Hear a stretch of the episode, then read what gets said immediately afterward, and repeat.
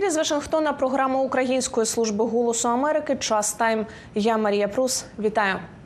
Подолати блокування подальшої безпекової підтримки для України у Конгресі.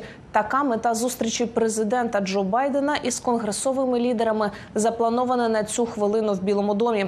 Участь у перемовинах беруть представники республіканців і демократів, зокрема представники комітетів із нацбезпеки у Конгресі. Подробиці розпитаємо у Юлії Ярмоленко, яка працює зараз у Білому домі. Привіт, Юлію. Розкажи, що відомо про цю зустріч, чого можна очікувати. Марія, ми зараз очікуємо на прибуття лідерів конгресу, лідерів республіканців і демократів в палаті представників і в сенаті, зокрема і республіканців. Це Майка Джонсона, лідера в палаті представників, а також Міча Маконал. Ну і безумовно лідерів демократів. І на цій на цій зустрічі головним питанням буде Україна. Це що не підтвердив Джон Кірбі, представник ради з нацбезпеки. США. він сказав, що для президента Байдена і для представників ради з нацбезпеки США це буде нагодою переконатися що конгресові лідери розуміють наскільки відчайдушною і терміновою є потреба додаткового фінансування для України для того, щоб Сполучені Штати продовжували надсилати життєво необхідне озброєння до України. Він сказав тільки через те, що Сполучені Штати перестали чи закінчилися у них гроші на те, щоб надсилати озброєння до України. Це не означає, що війна закінчилася, і тому це буде ще одна нагода пояснити терміновість до конгресових лідерів. Що зараз відбувається? Зараз ми знаємо останні кілька тижнів тривають перемовини. Республіканці у палаті представників і в кон і в сенаті говорять, що подальша допомога для України буде залежати від того, чи погодиться демократи і адміністрація Байдена посилити безпеку американського кордону південного. Про що йдеться? Йдеться про жорсткіші міграційні правила і жорсткіші правила щодо того, хто і як може потрапляти до Сполучених Штатів. Сьогодні Чак Шумер, це лідер демократів у сенаті, сказав, що ці перемовини це певно найскладніше, що доводилося робити сенаторам за останній час. І він сказав, що на кону не лише виживання України, але й майбутнє західної демократії. Давай послухаємо.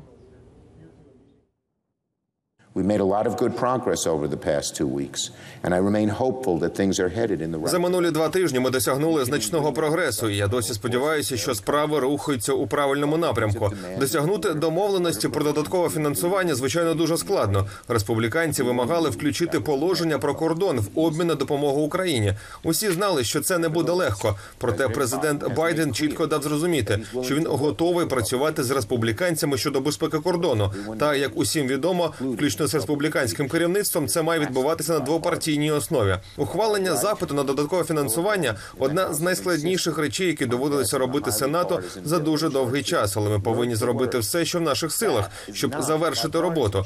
На кону безпека нашої країни, виживання наших друзів в Україні, безпека наших друзів в Ізраїлі та ніщо інше ніж майбутнє західної демократії.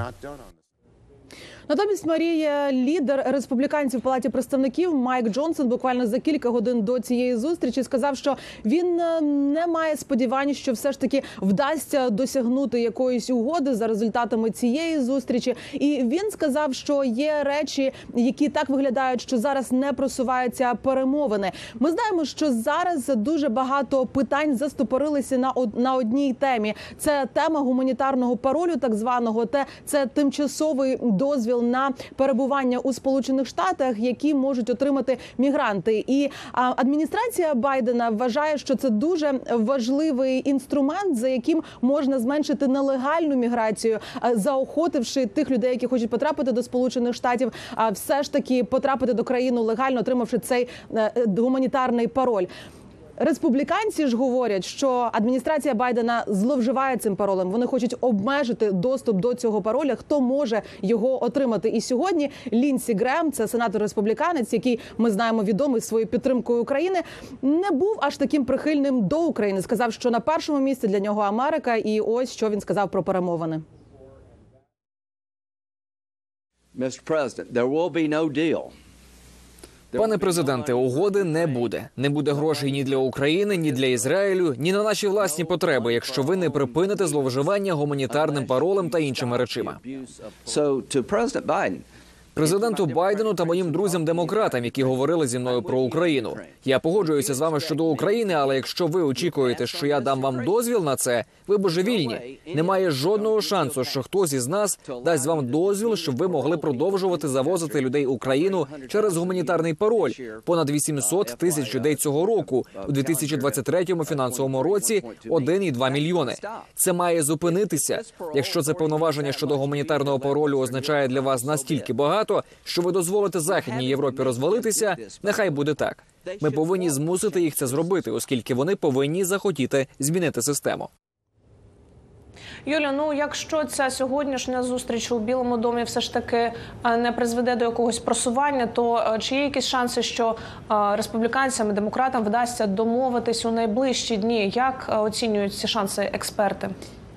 Ти знаєш, Марія, це відкрите питання. І зараз з експертами, якими ми спілкувалися раніше, вони говорили, що все ж таки вони думають, що десь всередині цього місяця, тобто, напевно, вже в кінці цього місяця, все ж таки вдасться демократам і республіканцям домовитися, тому що вони говорять про те, що все ж таки є переважна більшість конгресменів і сенаторів продовжують підтримувати Україну. Але це питання кордону стало дуже важливим для республіканців, зважаючи на те, що це питання є важливим і для їхніх виборців. І сьогодні Джон Гербст в інтерв'ю моєму колезі Андрію Борису. Це е, Джон Гербс, це колишній посол США в Україні. Він сказав, що він вважає, що все ж таки угоду вдасться досягнути, але для цього демократам доведеться піти на дуже суттєві поступки. Давай послухаємо цей коментар. Well, it's pretty clear that um, Цілком зрозуміло, що основним кроком угоди щодо кордону є вирішення питання щодо гуманітарного паролю. І на даний час здається, що демократи, ви знаєте, не хочуть цього робити. Але я думаю, що врешті-решт буде досягнута угода, яка включатиме і це питання. Воно важке для демократичної партії, тому що їхньому електорату воно не подобається. У той же час більшості республіканців також тема кордону не подобається. Ось чому я вважаю, що у Байдена є як політичні, так і геополітичні причини для укладення цієї угоди. Я думаю, що з обох сторін буде досягнутий компроміс, але ймовірно, рішення будуть більш компромісними з боку демократів щодо теми кордону. Юлю, ну я знаю, що не лише Білий Дім, не лише Київ офіційно намагаються власне переконати республіканців змінити свою думку. Розкажи, кого іще залучають до цих процесів перемовин або е, спроб вплинути на думку конгресменів, які блокують допомогу для України. Ти знаєш, Марія, ми пам'ятаємо наприкінці минулого року дуже багато європейців приїжджали, європейських політиків приїжджали до Вашингтону, щоб все ж таки зі свого боку пояснити, а чого дуже важливо підтримувати, продовжувати підтримувати Україну, хоч і європейці самі її підтримують. І якраз е, всі ці політики зустрічалися із представниками на капітолійському пагорбі. Сьогодні у Вашингтоні Андерс Фог Расмусен, це колишній генсек НАТО, і він сьогодні дав інтерв'ю Голосу Америки, в якому сказав, що одна з е, його головних цілей візиту сьогодні це пояснити, чому в національних інтересах Сполучених Штатів, щоб Україна перемогла, а Росія програла. Давай послухаємо.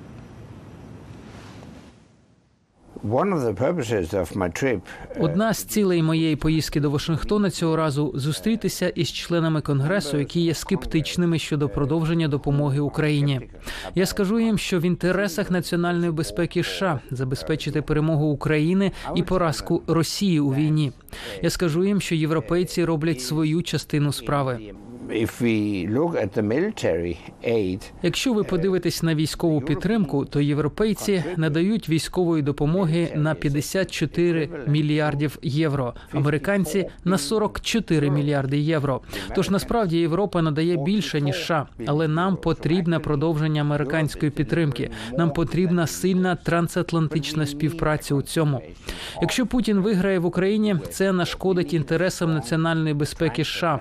Це заохотить Сі Цзіньпіня напасти на Тайвань. Це зміцнить вісь автократії під керівництвом Китаю, але до якої також належать Росія, Північна Корея та Іран. І це послабить альянс між США та Європою. Дякую, Юлю. Все, що відомо на цю хвилину про переговори законодавців і президента США в Білому домі, розповідала Юлія Ярмоленко. Лобіювати за ухвалення фінансування для допомоги Україні допомагають також активісти та публічні діячі. Для цього вони прибувають до Вашингтона із різних американських штатів, з України та з інших країн Європи. Що мотивує людей, не пов'язаних з Україною, продовжувати нагадувати законодавцям про небезпеку, яку становить Росія, дізнавалась моя колега Катерина Лісунова. Це Роберт. Він не має українського походження та не мав жодного зв'язку з українською громадою, коли вперше вирішив прийти на мітинг на підтримку України під Білим домом у квітні 2022 року. Відтоді він виходить на протести щодня. Часто це одиночні пікети Роберта. 7 грудня 2023-го він перемістився від Білого дому під стіни конгресу, коли стало зрозуміло, що законодавці можуть не погодити додаткову допомогу до різдва. Ми мітингували перед Білим домом, тому що в той час було багато додаткових кроків, які ми хотіли, щоб президент Байден і виконавча влада Сполучених Штатів зробили. Загалом і досі є багато речей, які ми хотіли, щоб вони зробили. Але сьогодні ми тут перед капітолієм, тому що спочатку Палата представників, а потім і Сенат вирішили, що вони краще будуть довго сперечатись один із одним, ніж виділять Україні додаткову допомогу.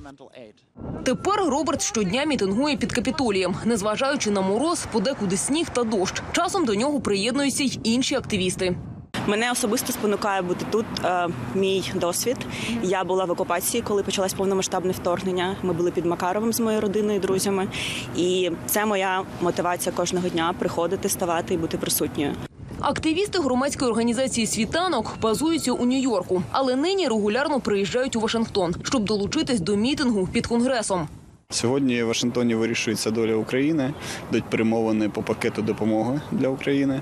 Тому ми приїхали сюди з Нью-Йорку, е, сіли в машини свої власні і приїхали. І е, присутні тут з прапорами, присутні тут з лозунгами, що ми з ними в перемовинах, тому що хочемо, щоб е, вони досягли компромісу і проголосували рішення для України. Приїжджають на мітинг до Капітолію і американці із сусідніх штатів, як от Джеф з міста Шарлосвіль, що в штаті Вірджинія. Чоловік розповідає, що не має жодного зв'язку з Україною, але вважає за необхідне захищати демократію. У своєму місті він постійно розповідає про війну в Україні друзям та сусідам.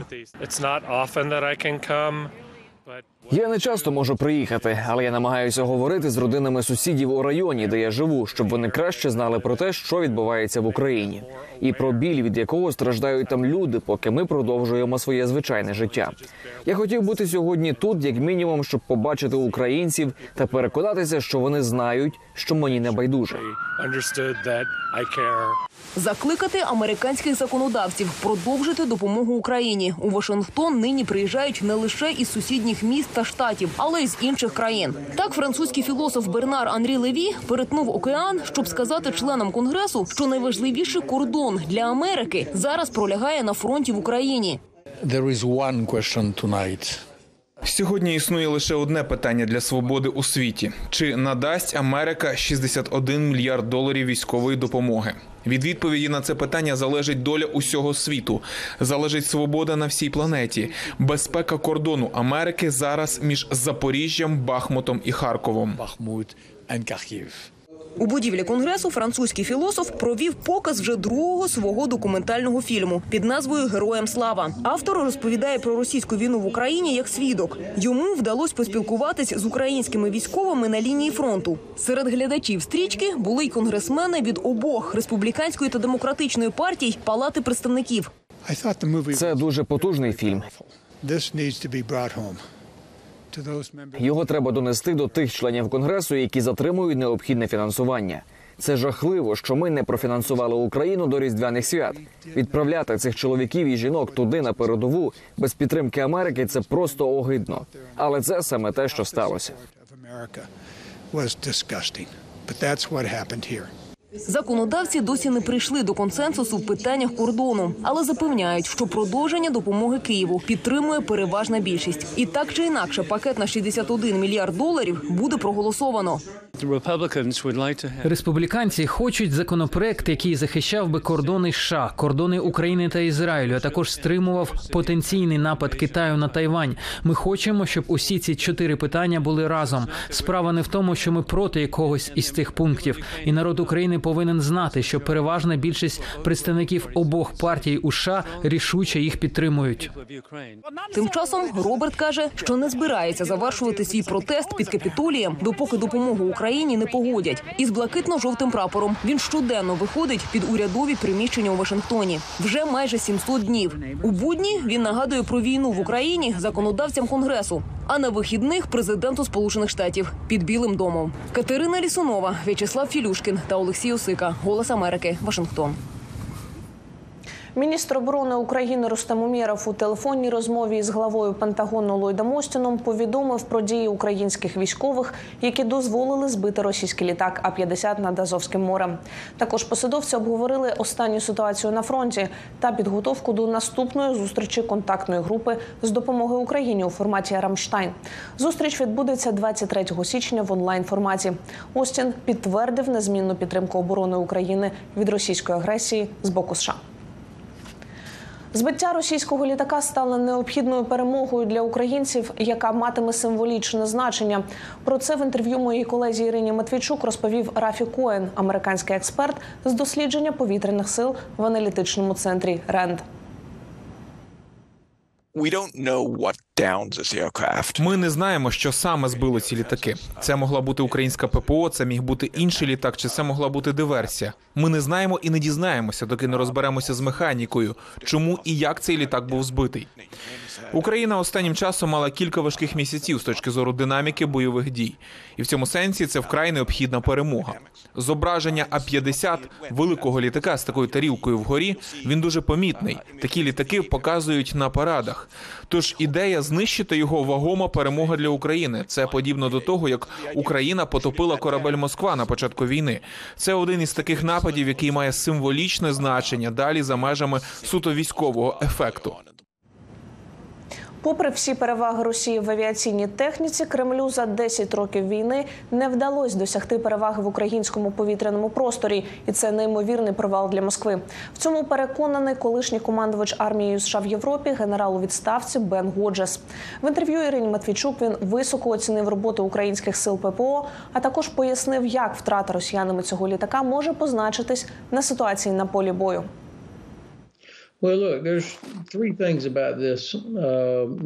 Тут є три речі. По-перше, це нагадування, що Росії досі не вдалося досягти переваги в повітрі. Навіть за 10 років війни з величезними перевагами вони не змогли отримати перевагу в повітрі ні над Україною, ні над будь-якою з окупованих територій. Це неймовірний провал російських ВПС. По-друге, я думаю, що це відображення якості та можливостей українських ППО. Вони отримали обладнання, їм вдається робити більше з того, що вони отримують, ніж будь-хто коли-небудь вважав можливим. Я маю на увазі, що це дивовижний талант українських збройних сил. По-третє, втрата Росією цих спроможностей є значною, оскільки це ще більше ускладнює координацію для російських ВПС щодо виявлення української ППО тощо. Але також результат цієї ситуації є нагадуванням для України, що коли Україна отримує свої винищувачі F-16, мова не лише про один літак. Україні доведеться придумати, як вона буде забезпечувати командування та контроль цими F-16, коли вони їх отримають. Очевидно, що у них не буде А-50 з дальнім радіолокаційним виявленням чи чогось подібного або системи AVAX, а все таки вони повинні будуть якось це забезпечувати. На тлі продовження блокування у США подальшої допомоги Україні продовжити підтримку Києву обіцяють європейські партнери. Зокрема, на всесвітньому економічному форумі у Давосі президентка Єврокомісії Урсула фон дер Ляєн заявила, що ЄС має досягти згоди щодо багатомільярдного фінансування підтримки України. А Франція та Німеччина, вслід за Великою Британією, повідомили нові подробиці подальших безпекових поставок. Поговоримо про це із Богданом Цюпином, який приєднується до нашого ефіру. Богдане, привіт. Розкажи, будь ласка, які ж були останні важливі оголошення е, щодо євро від європейських союзників щодо підтримки України? Яку зброю, які безпекові запевнення зможе отримати Київ? З останніх оголошень, напевне, таким найконкретнішим е, була е, була заява е, президента Франції Еммануеля Макрона напередодні у Парижі. Він заявив, що Франція у новому пакеті військової допомоги Україні надасть 40, 40 крилатих ракет Скальп. Це ракети, які також відомі як британські Storm Shadow. Він заявив також, що е, йдеться про сотні, як він сказав, е, бомб, не е, прояснивши про що власне йдеться, і окремо згадав самохідні гаубиці Цезар, які він сказав в Україні дуже чекають, і Україні дуже потрібні. Це на додаток до того, що кількома днями буквально раніше британці оголосили також без цифр, сказавши, що йдеться про далекобійні ракети, і окремо зупинившись на, е, на дронах Е, у Німеччині, е, повідомили про те, що в новому пакеті йдеться про амуніцію, боєприпаси для танків Леопард та інше устаткування. Отже, кожна країна. А це е, можливо найбільші європейські донори для України е, пропонує щось своє. Е, Що стосується договорів про безпеку, а ми знаємо, що Франція очевидно готується підписати такий договір, який британці уклали з Україною нещодавно. Напевне, вони будуть схожі, хоча подробиці ми побачимо згодом на початку лютого, коли пан Макрон, президент Франції, е, збирається до України. Він про це оголосив. А також у Давосі сьогодні він виклав обґрунтування, своє бачення того. В чому полягає завдання е, Франції і напевне також інших демократичних країн?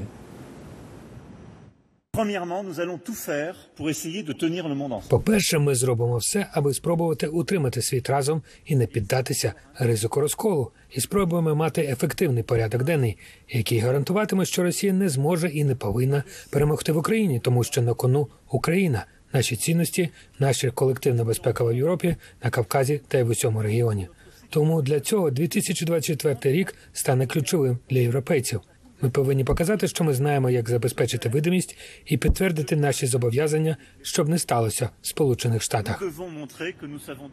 Богдане, а чи такими рішеннями Європа може якимось чином наблизитись до того, щоб замінити американську підтримку для Києва, яка принаймні зараз поки затримується? Чи є в цьому питанні єдність між країнами ЄС? Е, Про заміну не йдеться, хоча насправді за обсягами Європа надає Україні більше допомоги е, ніж Сполучені Штати. Зокрема, коли йдеться про економічну допомогу, фінансову допомогу, гуманітарну, також прийнявши е, у себе фактично мільйони українських біженців, Європа надає величезну підтримку Україні. Але коли йдеться про військову допомогу, коли йдеться про зброю, то у багатьох аспектах європейці, хоча і е, серйозні гравці на цій е, на цій арені, так би мовити, Німеччина, зокрема, зі своїм потужним військово-промисловим комплексом, але дуже багато речей, які виробляють Сполучені Штати, які мають Сполучені Штати, і які Сполучені Штати можуть надати Україні, інші е, країни забезпечити не можуть. Тому е, все ж таки, коли е, міжнародні лідери заявляють про допомогу Україні, вони наголошують на тому, щоб що ці зусилля повинні бути колективними для того, щоб надавати Україні якомога повнішу допомогу. Дякую, Богдане, що зібрав такі найголовніші заяви від партнерів України у Європі.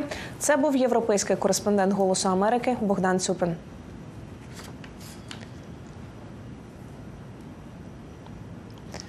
Отже, залучити міжнародний бізнес, політиків і суспільних діячів до розбудови демократичної України таке завдання перед собою поставив український дім у Давосі комунікаційний майданчик для залучення інвесторів і лідерів думок. Які галузі української економіки мають найбільший потенціал для інвесторів, і чи є на заході підтримка ідеї передачі Києву заморожених російських активів? Про це моїм колегам у програмі Брифінг розповіла Ярослава Джонсон, глава інвестиційного фонду, що працює в Україні та Молдові. Другий рік війни ми знаємо так зараз. Увага, можливо, медіа світових до України дещо знизилася, особливо після атаки на Ізраїль. Бачимо ми ці тенденції. Як зараз можна зацікавити міжнародну аудиторію? Які меседжі працюють, і що можливо вже не працює на, на цей момент? А, За вашими враженнями, чи можете поділитись? Знаєте, зараз працює майже все через те, що е, наша мета є запевнити, що світ буде чути, що Україна потребує і в якому часі. І ми це робимо. Нас зараз, якби ви якби ви були в Давосі, ви бачили, нас черги є на всі наші панелі. Люди хочуть бачити, хочуть розуміти. І це є представники світ, світових організацій. Це не тільки є, є лідери, є компанії, є всякі е, харитативні організації. Це є люди, які зацікавлені ситуацією на Україні, бо Україна є одна з двох гарячих точок на світі. Ізраїль друга точка, е, Україна перша точка, і вони всі бачать, що ті, е, ті точки треба якось допомагати розв'язати ситуацію, щоб війни війна не розповсюджувалася і закінчити війну скорше.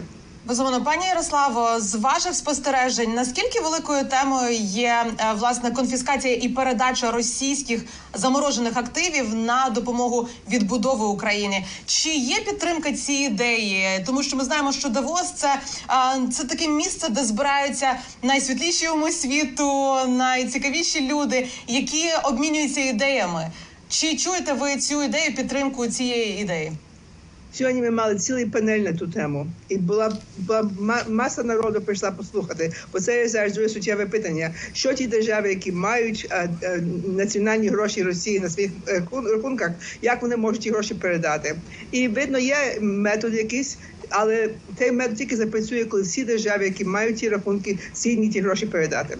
Тому тут зараз всі всі, всі надіються, що протягом наступних місяців буде як, якась взаємна мова поміж Америкою, Європою, е, е, е, Японією, може іншими країнами, і вони рішать, що ті гроші можна передати на, на цілі України. Що є важливою складовою, безумовно, це і приватні кошти, кошти інвесторів, яких Україна безумовно продовжує запрошувати. За вашими спостереженнями, ви спілкуєтеся з ними. Також знаю, що зараз найбільше цікавить саме міжнародних інвесторів. Чи це сфера відбудови інфраструктури, чи це оборонний сектор, чи це можливо IT або щось інше?